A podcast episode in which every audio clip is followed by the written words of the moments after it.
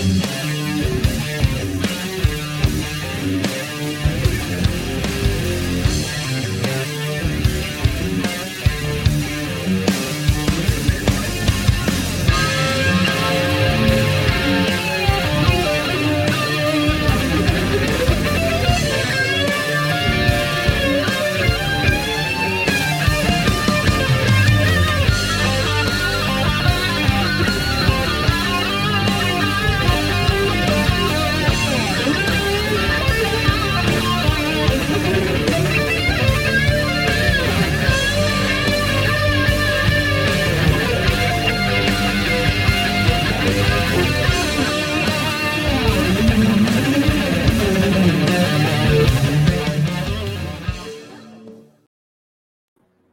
All right. Good morning uh, if you are from where I am, and good afternoon if you're where from my guest is. Um, this is Sober Heathen Podcast. We're live Sunday morning. We're going to talk today. Uh, this is a recovery podcast, but a huge part of recovery is your mental health. And today that is going to be the focus. Um, I know for men, especially, it's really hard to ask for help. And I know for everybody, it can be very difficult to find a place to uh, get that mental health and uh, the guest today is somebody who is um, is doing things to try to make that easier for people to find. And um, without me trying to explain what he does, I'll bring my guest Leo on. Leo, uh, good afternoon, sir. Uh, thanks for coming on the podcast. Yeah, thanks for having me, Scott. It's a pleasure to talking to you about my attempts to help people that struggle with addiction and recovery. So yeah. So yeah, I mean, you've introduced me a little. So I'm a 30 year old uh, mental health entrepreneur from Germany, and um, I just started my journey like six months ago because um, I was diagnosed with ADHD at the age of 29, and I felt like disadvantaged in a um, system and society, and therefore I really felt like I needed to make a change. So in the beginning, I wanted to become a psychotherapist because I'm studying psychology.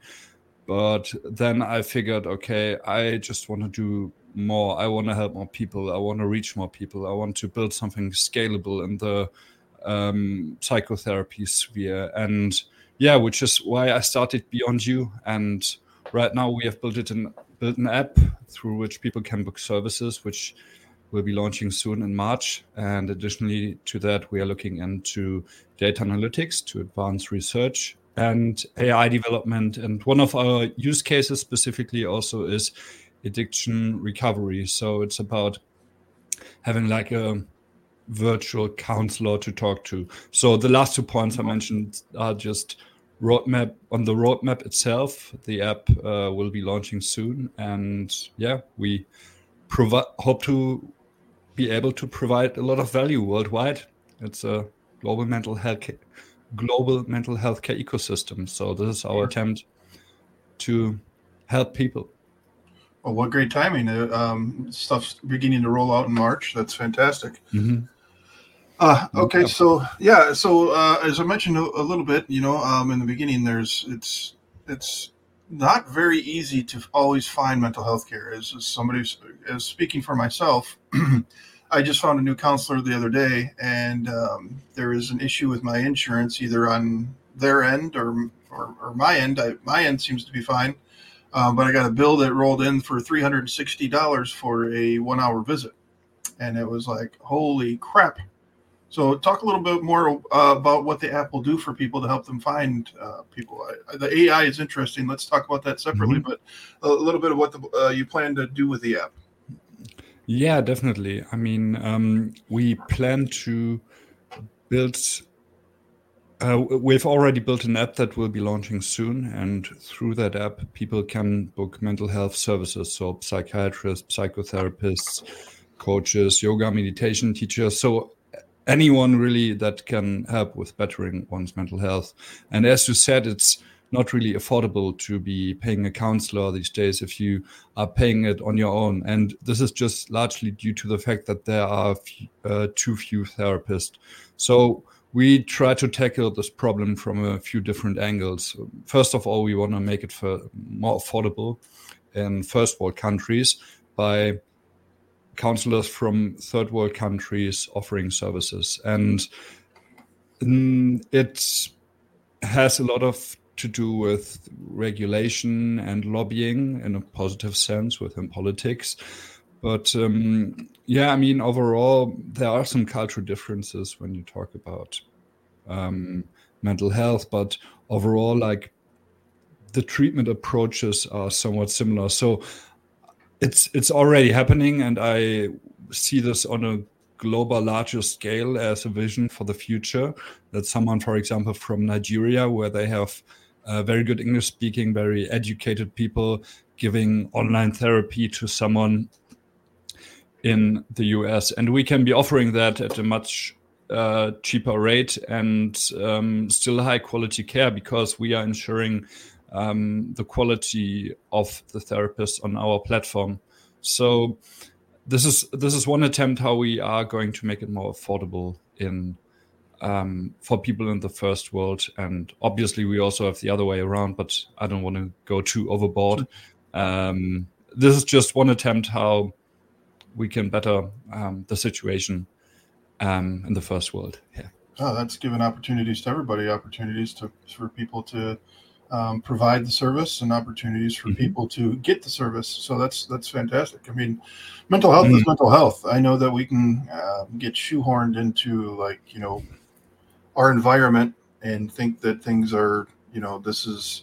I know for me with my mental health, it's like I'm the only one going through this. This is this. Why is this happening to me? Me, me, me, me. But this is a worldwide thing. Mental health is you know it's everywhere. It affects everybody not exactly the same, but everybody feels that same way. Like it, this is just it's happening to me, and when you when you when it's I know for me, especially in addiction, when I would reach out and ask for help, and it's like, yeah, we can't get you in for a month and a half. Uh, yeah, we don't accept your insurance. Oh my gosh, you know, it, it was just way easier just to say, all right, screw it. I'm not even going to try this. I'm just going to go back to the bottle because that is going to make me feel like it's helping me right now, right?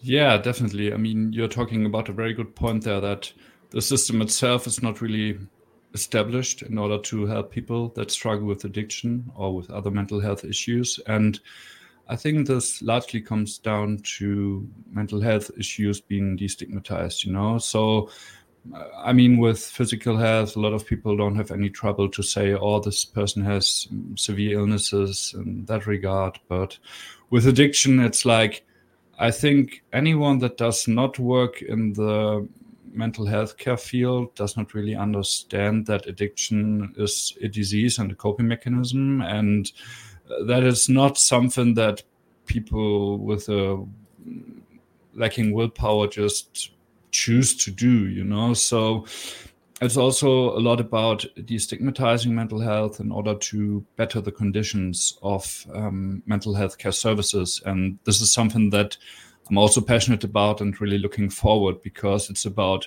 talking openly about it, sharing it, not not being vague about it. You know, I feel like in the past, a lot of people, especially with addiction, um, people used to say not oh he's addicted to xyz it's just like some uh, random made up description like oh, he uh, he likes to dr- have a drink once in a while you know something like that. And you say it with like, n- not very openly. And i think it's um, it, it should should obviously change and therefore at beyond you we are also looking to build a community where people can just have a safe space and uh, sharing um, their mental health struggles because um, a lot of people are just being discriminated against for their mental health struggles, and I want that to change.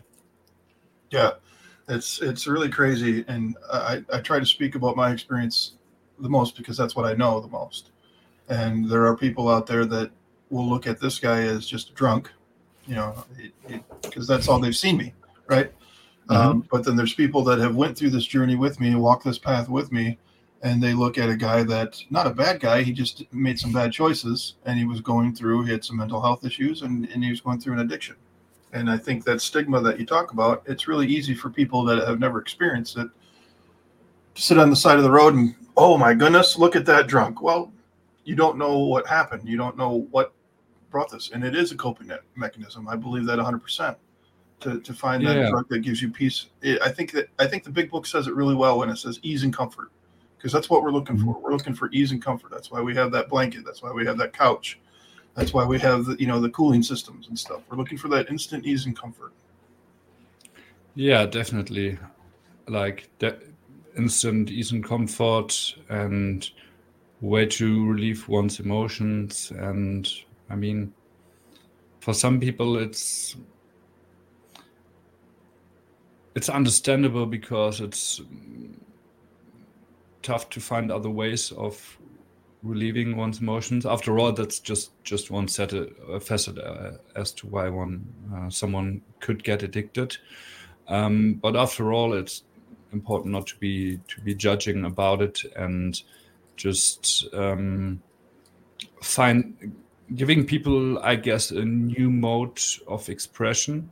I like to um, I like, for example, Grant Cardone very much. Um, he's like the most um, influential, uh, most uh, the biggest uh, sales trainer worldwide, and I was following him for quite a bit. And he said that he has been addicted and going into rehab back and forth, and like basically he beat his addiction by fueling his um, drive to have more experience more by just going hardcore into sales and now he is like worth uh, 300 million dollars so he has just this this uh, seeking thrill and always the next one the next one he has at least this is way how, how he portrays it beat sure. his addiction by just um, going relentlessly after something that is positive in the long term for him so I found that quite intriguing because he left the mental health, um, like the sobriety clinic, and the counselors were like to him, okay, I mean, most people come back here, but um, Grant Cardone just said, okay, I'm, I'm never coming back. I'm just fueling my my energy into something something else. And I mean, sure, you could then be arguing maybe he got addicted to work uh, or whatever, but after all, he has found a positive mode of self-expression that is also contributing something positive to the world. And that's quite valuable. And yeah i i really appreciate you also getting into podcasting. So i i also haven't done uh, research on you scott. Um, um, if i may ask what what channels are you active on? What is your attempt to destigmatize mental health yeah, I mean, I'm I'm everywhere that I can afford to put myself right now. Um, mm-hmm. you know, there's there's really good websites out there that uh, that throw my podcast out on like Apple and Spotify and Google and all those things. Um, I wrote a lot of my uh, beginning podcast ideas when I was in jail, um, dealing with some of the repercussions of my choices while I was drinking.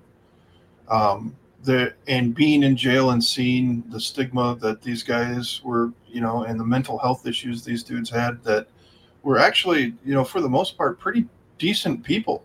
They just they didn't have the help that they needed. They didn't have there was no there was no pathway for them to be like, oh, okay, when I get out of here, this is what I'm going to do to better myself. Um, a combination of lost hope and the system chewing them up and spitting them out had created this, you know, revolving door of there's nothing I can do about it. And that's why when I see people like yourself that are trying to make these things more affordable and, and more accessible, it it really gets me excited. It you know, just like the gentleman you're speaking of with the you know getting that dopamine from getting that next sale. I get dopamine from having a chance to see somebody get some help. You know, to have people on the yeah. podcast and share their story because um, you know when I I chose to be as authentic as I can and tell everything about it. So my whole story is out on the web right now, and like you said, a, a, place for people to feel comfortable. I I try to share when I'm having a bad day. I try to get out and talk about it. When I when I'm doing a podcast, whether I'm doing it with friends or solo, and I'm like, I could drink today. I, that it kind of sounds like a good idea. I want to talk about it. I'm not going to drink. I'm going to find a way to get it because I'm far enough down the road of recovery where I know that's not a bad idea or that is a bad idea. But I want to because we can't ignore it. And I think that's what like a lot of people do. They have these feelings and they they want to get help, but there's no help, so they ignore it and they push it down farther and farther and farther and farther until it eats them alive. And that's what happened to me, and that's what turned me into a drinker, a heavy drinker, uh, an alcoholic for 20 years. Mm-hmm. Yeah, I I understand how it has developed for you, but um, as you mentioned, I think you found a very good way of putting yourself out there and also your emotions and not holding anything back by just posting it on social media. And I also believe in that if you are just radically honest to yourself and you put yourself out there, it's it's a, it's a way of regulating yourself and your emotions, and you just um, do not turn to the bottle, or you do not turn to violence, or you do not turn to uh, depression or anxiety, all those negative mental health consequences, they just stem from people suppressing their emotions and not finding an adequate way to express them. And therefore, it is important to find a, a mode of, of self expression. Obviously, there are some mental health issues that are not so much related to it, but quite a few of them. And yeah, therefore, it's it's really good to to put yourself out there and to to confront yourself with your own emotions. That's great. Yeah, and uh, as you said, you know, the, the guy getting into sales, you know, that might be another addiction. Well, there, I, I believe that everybody has some sort of addiction of something, you know, um, but there's healthy ones and then there's destructive ones. And gosh darn it, going out there and making sales and becoming worth three hundred million dollars is a pretty healthy uh, freaking addiction. You know what I'm saying? Um, yeah. Wanting wanting to help others, you know, that's a healthy one. Uh, crocheting uh, cooking, you know, those type of things. Those are all healthy things. It's for me, you know, he has a purpose now, and I think, you know, uh, the opposite of addiction that I've found is connection, and connection is purpose. So he's found a connection to these sales and doing these things. I've found a connection to the people that are in the recovery community and doing these podcasts. Um, and it's given me purpose. I didn't have purpose in my addiction. I had no idea where my life was going. I had no idea what this the path of drunkenness was going to lead me to other than the next bottle. And then all of a sudden I'd found some help that I needed and that's that's all I needed. I just finally needed somebody to open a door for me or to shine a light down a pathway that I couldn't see and and here we go. And that's why people like yourself and the people that you're working with and what you're doing, I feel is so super important. Yeah, yeah, definitely because you are talking about a very central theme here not only like being authentic to yourself and being honest with yourself seeing your emotions but also finding a true purpose in life. And i feel like um, a lot of people that um, got addicted were not able to find their purpose yet. And it's it's one contributing factor why they got addicted. But you know like traditional psychology maybe struggles with this a little bit because it's just like yeah they try to measure what is measurable you know like the heritage if the father was addicted or if you have other mental health issues. But like having a deep meaning like a life vision of yourself i believe just makes people less prone to addiction because they they know why they are going through their suffering and they know that there's something worthwhile to pursue. And when when they really want to pursue it and maximize this most people uh, realize pretty quickly that taking drugs uh, alcohol um, smoking is just not contributing to their pursuit of something meaningful yeah um, so yeah, yeah. Uh, what you had talked about in a sorry, kind of I'm jumping around here, but you had you had talked about um, you know the regulatory problems. I know that you know you have there's rules and regulations and things that you have to follow. Um, I, I don't need you to go into detail, but there's obviously going to be roadblocks when you're trying to do something worldwide because I know here in the states if there's somebody that I that if I have a friend that lives in a state next door to me and they have really good uh, they have a really good therapist or they have a really good counselor uh, you know, psychiatrist i can't just go see them because my insurance doesn't cross state lines. Is there something that you guys are doing to help be able to alleviate that? Well, we do it in the sense that we are getting mental health care services at a cheaper rate, but we ensure the quality at the same time. So, for example, someone from Nigeria giving therapy to someone in the US. And um, sure, a lot of people now might argue that it is now taking away capacities from um, people in the third world, but um, on the other hand, we are looking at uh, people from the fir- first world, um, therapists also giving pro bono therapy. Okay. And sure, like therapists are overworked, they have too many demands. But uh, at the end of the day, if someone is saying, okay, we have um, an opportunity to even educate people in the third world, um, like uh, to give therapy there online and also travel there, um, potentially educating others what can be done about mental health. Um, it, it will just have a network effect itself. And also with the AI we are developing, it's about um, making therapy like uh, ensuring that therapists have less work in a way sure. because a lot of requests that um, mental health care professionals get are just out of um, life circumstances, let's say. So, for example, someone that has read uh, about uh, ADHD and uh, for like two days, and they've just gone down that rabbit hole on the internet and uh, then they've taken some drugs at the same time, and all of the sudden they believe they have ADHD. So um, it's about filtering down when care is really needed. This is what the AI is really all about. But also by taking uh, people seriously, you ha- still have to take them seriously and not downplaying it. But sure. this is just our yeah. attempt to to to prioritize people in mental health. And I think a lot of counselors struggle with this because they don't know what's happening if someone is writing a mail, if they are just being super emotional, or how true is it. So it's also about digitizing diagnostics to a certain extent. And oh I mean, th- there are solutions like that already, but our approach is all about interconnectedness, you know, because um, we have uh, online therapy, we have data analytics, and we have AI development, and all of them are interconnected. And um, yeah, no, so dude, the, the AI is the the AI is going to be so freaking helpful because I look at like I I, uh, I do recovery coaching for for a living, so I'm certified mm-hmm. here in the state to to be a recovery coach, and the amount of paperwork and things that I have to do uh, behind the scenes is not near what the therapist set to do.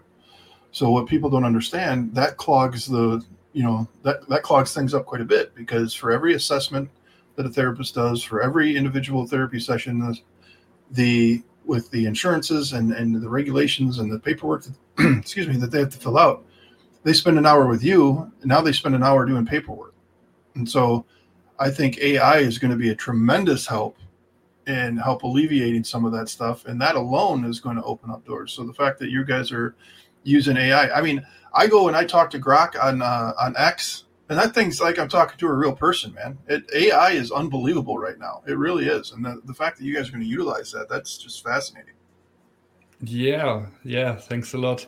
I mean, we we are doing whatever we can, and it's it's not so much about um, taking like work away from people with AI. Oh. I, I think in mental health care, a lot of people get this concept because it's about making everyone suffer less from their mental health issues. And um, I mean, even even therapists admit that there are oftentimes certain patterns that uh, certain individuals fall into, and therefore an AI is just really, really trainable.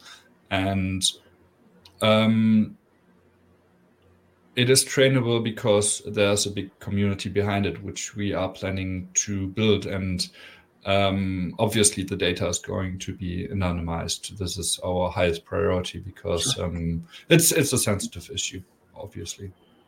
Yeah, it can be. I, I hope it doesn't stay that way, though. Um, like the assessments that you do when you go in for your first uh, treatment with a therapist, I, I could see AI handling that because, like you said, there are there are pathways. But maybe I'm jumping the gun on that. You know what I mean? But well, yeah. I I think one has to differentiate between like um, what people are willing to put out there, and I mean, obviously, like the individual, they can feel free to share whatever they want you know? Like people sure.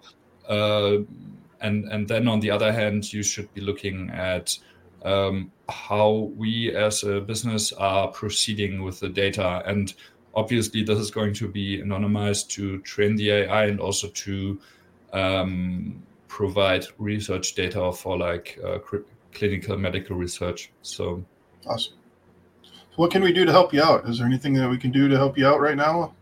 Well, um, our main channel of uh, growth of uh, posting online is uh, twitterx.com and uh, we are quite active there posting every day. I really believe in the future of the platform which is why i chose it to begin with and um, it would be great if you could uh, leave a follow on there and gradually we'll be getting into more channels. You know, we have secured the domain. I have uh, opened up an Instagram, Facebook, Threads account, so on and so forth. But you know, we are a young startup with uh, one IT founder, me as a marketing sales uh, founder. We have one advisor, um, investor, and one um, IT programmer, and so we are basically like four people. So it's not like I can do be doing social media day in day out.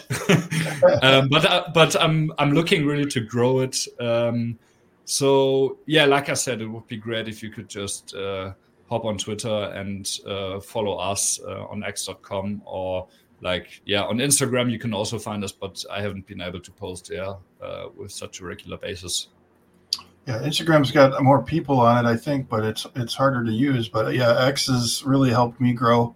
So if you are listening to this and you like the podcast, please uh, give them. Uh, wh- wh- who are they looking for? They're looking for you, and what else are they looking for when they're going for that follow and that sub? Leo. Mm, can you please uh, repeat the question? I didn't quite get what you. Sure, sure. They're they're they're looking for your account, and um, what was the name of your? Um, oh yeah, uh, beyond underscore you underscore net on Twitter. Yes. Right on. So that's what you're looking for when you're looking on X to, to like and subscribe. So um, looks like we have some uh, good rate recovery uh, conversations going on in the chat. So that's pretty cool. Um, if anybody has any questions here as we uh, start to uh, wind up with Leo, please feel free to ask. Um, anything else, uh, Leo, that you wanted to add about uh, what you guys are doing before uh, before we take any questions, if there are any?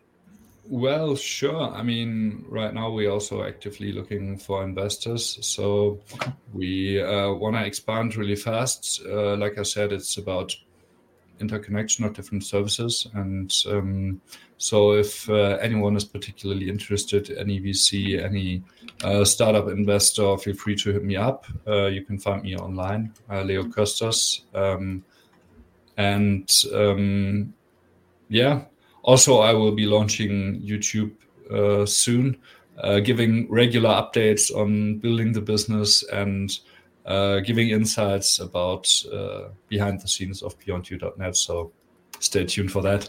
Beyond You. Yeah, and if uh, anybody has a hard time finding uh, Leo and what he's doing, uh, just reach out to me and I'll direct you over to him. Um, I really think this is a great thing. Anytime anybody's willing to uh, put something out there and put the hard work in behind the scenes to try to get people help, um, it's going to save lives. It, it really is. I've if my podcast, if I can get feedback from people saying, you know, uh, I really liked what you're saying, you really gave me, you opened my eyes to a couple things. If my little podcast knew this, then this will absolutely help people. So, thank you so much, Leo, for coming on, man, and talking a little bit about it. Let's uh, let's do it again after launch if you want, and you can kind of let us know how things are going. Oh yeah, definitely. I would love to be there again. It was really fun talking with you. Very inspiring, Scott. Thanks a lot for having me yeah, yeah. Take, take care, Leo, man. It was, it was so great. And everybody, thanks for listening. And uh, we'll see you on the next one. See you soon. Bye bye, Scott. Bye bye.